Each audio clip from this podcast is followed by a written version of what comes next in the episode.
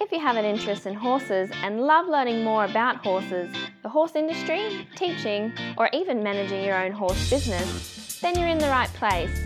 We would love you to join us on our mission, which is to improve the lives of horses around the world through the education of riders, handlers, and trainers. So get comfortable, listen in, and enjoy. This is another of our popular Listener's Choice interviews, which we're playing over the weekend. We've chosen the most popular interviews for you to select the Listener's Choice winner. If you're not sure how the Listener's Choice competition works, have a look at horsechats.com slash choice for the rules and the leaderboard. Horse welfare and safety are of utmost importance where humans have any interaction with horses. Within the courses at International Horse College, we only utilise methods that promote safe and humane ways of interaction between horses and humans. We only support safe methods of educating riders, handlers, and trainers about horse welfare. InternationalHorseCollege.com, registered training organisation 31352. Hello, everyone. Today we're going to talk to Rebekka or Beck Craig. Now, Rebekka was recommended to me by Ron Patterson, who was an earlier guest on the show, and he called her a horse person extraordinaire, a groom extraordinaire, which is a pretty high qualification from someone like Ron. So, Beck, how are you today? I'm very well, thank you, Glenys. Great. Now, Beck, I know you've done a lot. I know you've worked for quite a few years here, and then you went over and worked for William Fox Pitt. I'm going to talk to you a little bit about that. But first of all, tell me your favourite quote. My favourite quote that I probably live by a lot of the time is one life, one shot, make it count. I think I actually saw it on a Kentucky meme or something on the internet at one yep. point, but it really resonates with me. Mm-hmm. I think life is short and time waits for no one. And if you want to do something or learn something, you've got to go out there and make it happen. You know, if you want to get better at your riding or whatever you're doing, no one's going to do it for you. You've got to go do that yourself. Okay, and and I know that you know because we sort of talked to you about being a groom extraordinaire. You're a rider and a coach as well. I'm sure that some of your students are going to benefit from that philosophy. You know, just one life, one shot, make it count. Yeah, yeah. Tell me a little bit about how you started with horses. You know, did you come from a horse family? Do you remember your first time you rode?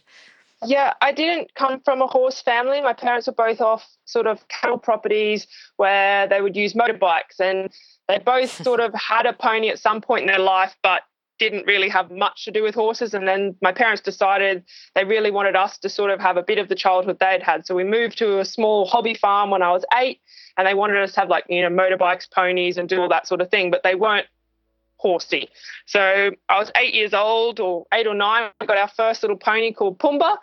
And he was mm-hmm. a terrible pony and it was a disaster. and um, he was too young. We didn't know what we are doing. So I think he was like a three year old.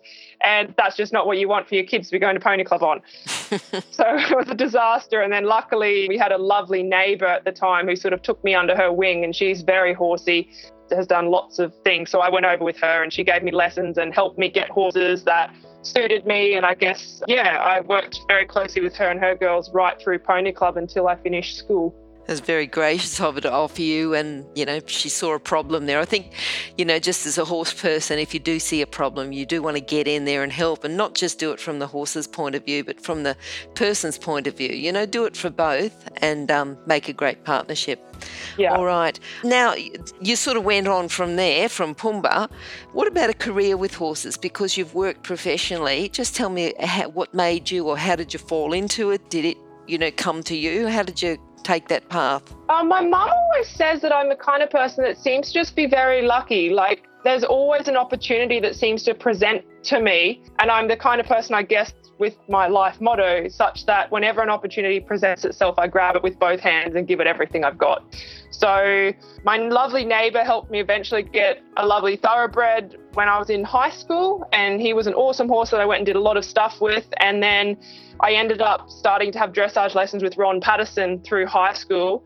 And I guess I just had this dream like, oh my God, I would love to work for Ron. Like, imagine if I could mm. work for Ron. How much could I learn from that man? Like, I just wanted to absorb everything that he was teaching me and not only see him like every eight weeks when he came to Rockhampton for lessons. Like, what if I could learn from him every single day and, you know, listen to everything he said? So I still don't really know how I ended up working for Ron. Someone must have said that I would be interested in that, and it all sort of, you know, fell into place. There was a chance to go to him for a year, and I, you know, I snapped that up. I remember my two week trial there, pinching myself, going, "Oh my god, I can't believe I even get to be here for two weeks. This is amazing." and one year turned into six, and um, oh, yeah, wow, wow. very lucky. Yeah, yeah. And then uh, from there, from that six years, then you went on to, you know, what's possibly just a broader opportunity for you. Absolutely. Ron and Sandy decided that, you know, I was always keen to learn and there was more and more. I think not they'd offered me everything they could. I mean, I'd learnt so much with them, but they said, you know, you need to go and see more of the world. So I said, right, all the top of the disciplines were in England at the time. So I'm going to go to the UK and see what happens. I had a few jobs lined up that fell through and was a bit of a disaster. But, you know, I had my two year visa and I wanted to get everything I could from it. And then a job with William Fox Pitt came up, which doesn't normally happen mid season. It's just, mm. again, opportunities present themselves to me and I grabbed them. And his second head had walked him. So I applied for the job thinking that 100,000 people would apply for the job. And there's no way I would have a job. I'd never even been on a top performance yard. You know, Ron and Sandy's yard wasn't that big. And I had my interview with him and he decided he wanted me and I was terrified, wow. but I just wow. said to him that I want to learn and I'm keen to do, you know, just teach me. And he said, mm-hmm. that's what I want and snapped me up. And I stayed there the rest of my visa, another year and a half there with him. That was awesome. That's great. That's great. I'll bet you learned a lot. What, what I, I just want to read this out though, because when you left, as part of your reference, it's um, Beck's standout skill is plaiting or braiding in 30 years of top flight competition horses, we've never had anyone who can plait a mane and tail like Beck. Our only disappointment was that a visa ran out. Isn't that a great reference for someone yeah. to, to give you? Yep. Pretty yep. chuffed when I read that and felt yeah, very yeah. special. Yeah. Okay. Now, when when you were with him, did you stay in the UK? Did you go to Europe? Tell me a little bit about that.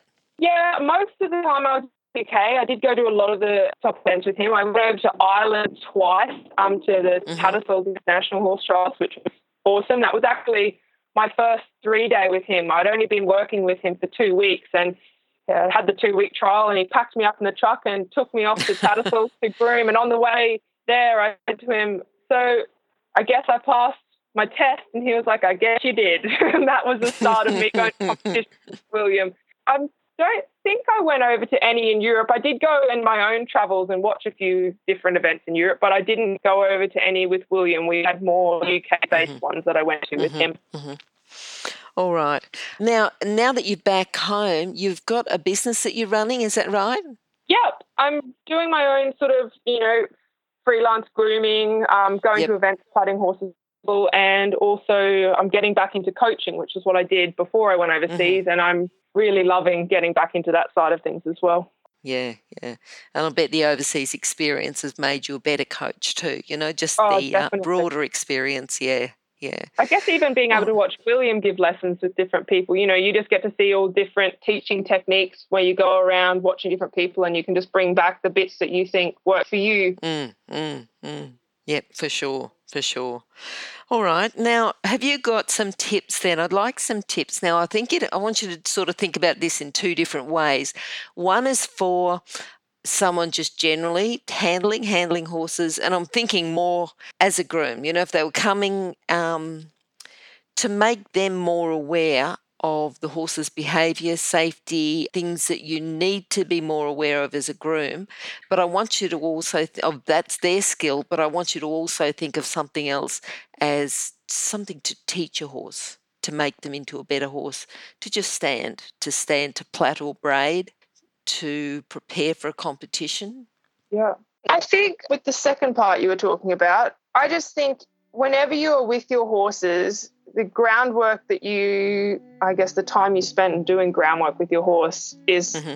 so much of everything you do with your horse. You have to be consistent and have the same set of rules whenever you're dealing with your horse and expect nothing less. So if you're expecting your horse to stand for you when you're preparing it for a show, plaiting it up, you can't. Mm-hmm. At other times, when you're tacking it up, for example, you can't tolerate it standing in the wash bay, for example, pawing constantly, and you just accept that, okay, it's pawing. You need to stop. Yes. And tell it that, yep. no, you can't continue pawing. And that way, the horse learns that when it comes up and does things with you, it stands there and, you know, it gets pats and it does all its things and it gets whatever done to it, whether we're plaiting, washing, trimming whatever, but it is mm-hmm. expected at that time to come and be focused and stand and, you know, mm-hmm. behave. Mm-hmm. Mm-hmm. Good, good. Now that's a very good one for training the horse, but as a to help them as a handler, are you using that to make them more aware then to teach the horse? Yeah, I think as a handler, yep. you just have to. It's just consistency. Just doing every time you're with your horse expecting the same things, whether you're grooming them, whatever you're doing. I don't know how to separate that as a groom because I think that's horsemanship mm-hmm. in general. Mm-hmm, mm-hmm. Yep, good. All right. If we can go on then, and you can tell me, and I know you've talked a little bit about Ron and William, and you can talk about both of them, about how they've influenced you and help you learn more about horses, or, you know, if there's someone else that you'd like to talk about as well. Oh, wow. I've had so many people influence me with my, I guess, my career into horses. Mm-hmm. Ron and Sandy, I am eternally grateful for. I've, I've just come back from spending the weekend with them. Like I'm constantly absorbing information from listening yep. to them talking, watching horses. I just went and did some practicing, doing my makeup and things I'm doing for horses this weekend. You know, sort of say, hey, does this look right? I still bounce ideas them. Working for William was incredible, learning what it, they want you know, for groom's perspective at level, not only did I work for William, but his head groom had won the FEI Groom of the Year the year that I was there. So not only was I learning from the best eventing groom in the world, I was learning for the world's best groom as well. Best so groom. all That's the good. tips that she was giving me, um, she actually taught me a few tips with my plaiting. I've now learned to like I can oh, I don't have to use bands at all. Basically, I just use thread, and it's really and my plaits have never looked so good. So all my little good. tips all my little tips from her. And I mean, I've been lucky enough to work for Michelle Lang, one of our top show jumping riders okay, here in yep. Queensland. So I worked mm-hmm. for her for a year and a half and also had her as my coach prior to going overseas. Yes. Yeah, I just absorbing things from everyone. It's just a constant, you just have to be a sponge all the time. I think you've shown that you've made a good commitment there. Um, yeah. You know, working with a few top, you know, Michelle as well. Yep. All right then. And what about a horse who's influenced you? You've told me about your first pony, but is there a, a, horse, a standout horse that's influenced you, that's taught you, one that you've thought, wow, I've really learnt a lot from this horse? I have a couple. I have a handful. For me, I guess the most I learn from horses is when I'm riding. And when I worked for Ron, I was lucky enough that he and Sandy let me ride a couple of their horses. So I had their lovely schoolmaster Star, and then one of mm. Sandy's young horses that she jumped, Juby. So I was lucky enough to be able to ride those horses, and then Ron could really teach me those feelings that I was searching for and being able to take that then back as a coach, knowing what these things feel like and the struggles that I went through, maybe to put it all together and then hopefully, you know, being able to relate to my pupils and what they might be struggling with and say, yeah, you know, I used to struggle with that. Maybe try this. And I'm really enjoying putting that sort of together. Mm, mm. And then I think as the groom over in England, on such a big yard like that, like it can become quite a production line of horses and you sort of pick out your favorites and there were seven of us working on the yard. We all sort of had different favourites, which was really quite nice because you could have your handful that you were then allowed to, you know, no, I want to plait that one, that's my horse. I don't know, you just sort of get a bit of a bond with them and I don't know how that's then made me a better groom, but definitely I had my pick as a groom to go, yep, they're yep, my quirky yep. horses. I like their quirks and their personalities. I want to deal with them. Mm-hmm. Now, you said there were seven grooms. How many horses were there? I think, what is it, four box barn. I don't actually know. The numbers sort of fluctuated. Sure. We had sometimes like stables mostly completely full, and then you'd have some younger ones out in the paddocks. Mm-hmm. We weren't all grooms. We had the head girl, then there were two second heads. And then the rest of the staff was sort of shared between riders, working pupils, and that sort of thing. But everyone got in and helped with everything. We all did the riding as well. But mm-hmm. then, you know, if we were leading up, say we had Chilli Morning preparing for WEG, then the head rider would be in charge of making sure Chilli was consistently worked. Mm-hmm. You know, not by all seven of us, kind of thing. They yes. had a set plan, but then the younger horses we could all sort of jump on and help with the training plan, and then also learn things from William with our own riding. Mm-hmm. mm-hmm. Good.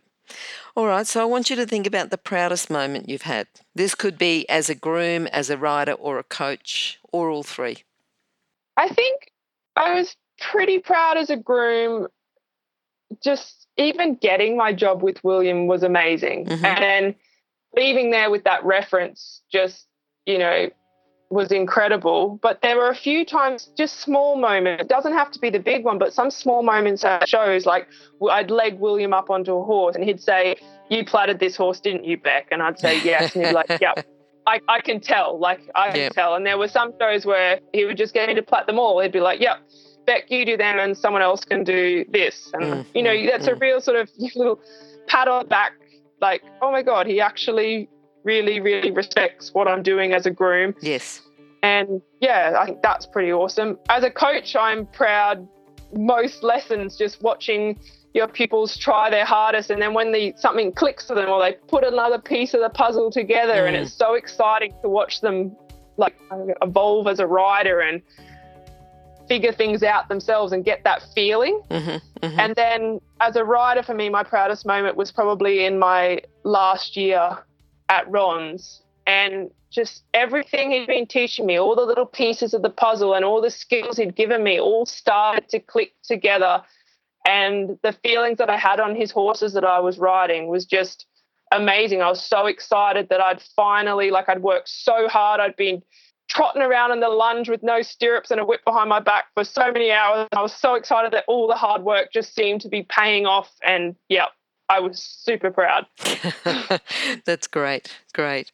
All right. Now, if someone wants to get into the horse industry to work as a groom, yep. what would you say to them? To work as a groom, I think Australia isn't hugely open as a market for grooms. I think going to the UK was a massive stepping stone for me and realizing that you can actually make a career out of that in the mm-hmm. UK. Freelance are just everywhere. It's amazing. And then coming back to Australia, I'm now able to put that into play. But I think to get into that industry, you just have to want to learn. People think that they have to go and maybe, you know, do some sort of university degree on equine management and things like that. In the horse world, you learn by going to someone that knows, you know, a master or someone that's, you know, got a mm-hmm. name for themselves for being good at what they do. You need to go to those people and you need to say, teach me. Mm-hmm. Like I want to learn, teach me. And and it's hard work and you just have to get head down and learn and work your backside off. And that's the only way to get in there. It's hands-on experience. You have to get into a yard and work your hardest and learn everything you can from everyone that's willing to share their knowledge with you. Mm-hmm, mm-hmm, mm-hmm. All right. Now, you worked with seven grooms in the yard where you were. Yeah. What makes one groom better than another? What's the things that just make them excel, make someone excel and do better than everyone else? Not just talent, or maybe it is talent, skill, but you know, makes them the master that they can then, you know, if you're looking at seven grooms, which one's better, but why are they better? It's in that situation, or in any grooming situation, it's the person that has attention to detail, mm-hmm. not accepting oh, that's good enough. It's going, that's not good enough. I'm going to make that better. Mm-hmm. That is probably a key standout for me. The other thing is an ability to work with other people.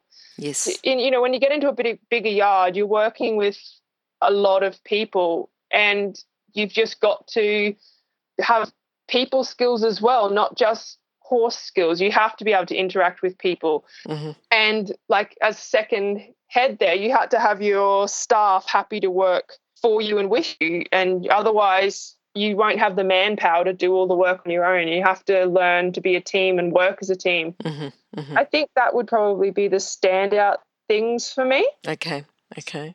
That's yeah. good. Um, Now, to complement all this, Beck, do you have a, a book that you'd recommend to the listeners? One book that I absolutely love is Horses Are Made to Be Horses by um, Yes. Franz Mairinger. I can't say his name properly, but um, is one of the masters that Ron spent a lot of time with. So I've read his book hmm many, many times. Yep. I have a copy. It's hard to grab a copy of, but it is worth its weight in gold. You absolutely need to get a copy of that and have a read. mm mm. Yep. It is a very good book. Yep. Yeah. And, and I'll put the details about that on the show notes page so that people can go back and um, have a look at that one. All right. Now, what does your future hold now, Beck? For me at the moment, I'm not only running my own business, I'm also going to university. I'm not sure if my university degree will actually be something I do in the future or it's actually just something to get my brain a bit more active and it just kind of wanted to do something. hmm But I'm really looking forward to, you know, building my client base with some more pupils. I've got a few clinics booked around Queensland, traveling around the place. Mhm. In two weeks, I go away on a three week trip just budding horses for the um, Interschool Nationals and the Pony Club Nationals. Yep. I'm quite excited for that. So, yeah, I'm looking forward to plaiting horses and trying to pass on some of the knowledge that Ron's been so kind to pass on to me. I really just want to keep sharing that with the horse world. All right. Now, if people want to contact you about you coming, teaching, doing plaiting, coaching, what's the best way to, for them to contact you? Yeah, my Facebook page is probably the best way to find me. It's Mhm. just Rebekka Craig Equine Services. Okay. yep. Um, the Rebekka's a bit tricky. It's spelt with two K's instead of two C's. We'll put it. We'll put the link to that on your show Brilliant. note page as well. And that that show notes page is on horsechats.com, and that'll be under Rebekka's uh, podcast details. All right. Now, just to sum up, what's your philosophy? Just into a lesson today. Have you got a lesson today for the listeners they can go away with? Yeah, my lesson would probably be that time waits for no one. If you want to do something, you've got to get out there and go and do it. If you want to learn something, go and find who you can learn it from. hmm and practice, practice, practice, practice, attention to detail and consistency. When I started plaiting, I could not even plait. I couldn't put three strands over the top of each other. I plaited my little Shetland ponies up every day after school. Mhm. And however many years later, I have William Fox Pitt saying that no one else can plait a horse like me. And I honestly couldn't plait to save my life. Yeah. So yeah, time won't wait for anyone. Go and do what it is you want to do and learn what it is you want to learn. Okay. Good news. All right. Thanks very much, and we will be talking to you again soon, hopefully. No worries. Thanks so much, Thank you. Glenys. Bye. Bye. If you've enjoyed this chat, then please comment, rate, and subscribe. If you'd like any changes or recommendations for guests, then please contact us through horsechats.com. And while you're online, have a look at the government accredited courses at internationalhorsecollege.com. Registered Training Organisation 31352. Remember that our comments and instructions are general in nature and do not take into consideration your individual horses or your individual ability and circumstances. If you enjoyed this podcast, then please leave your comment below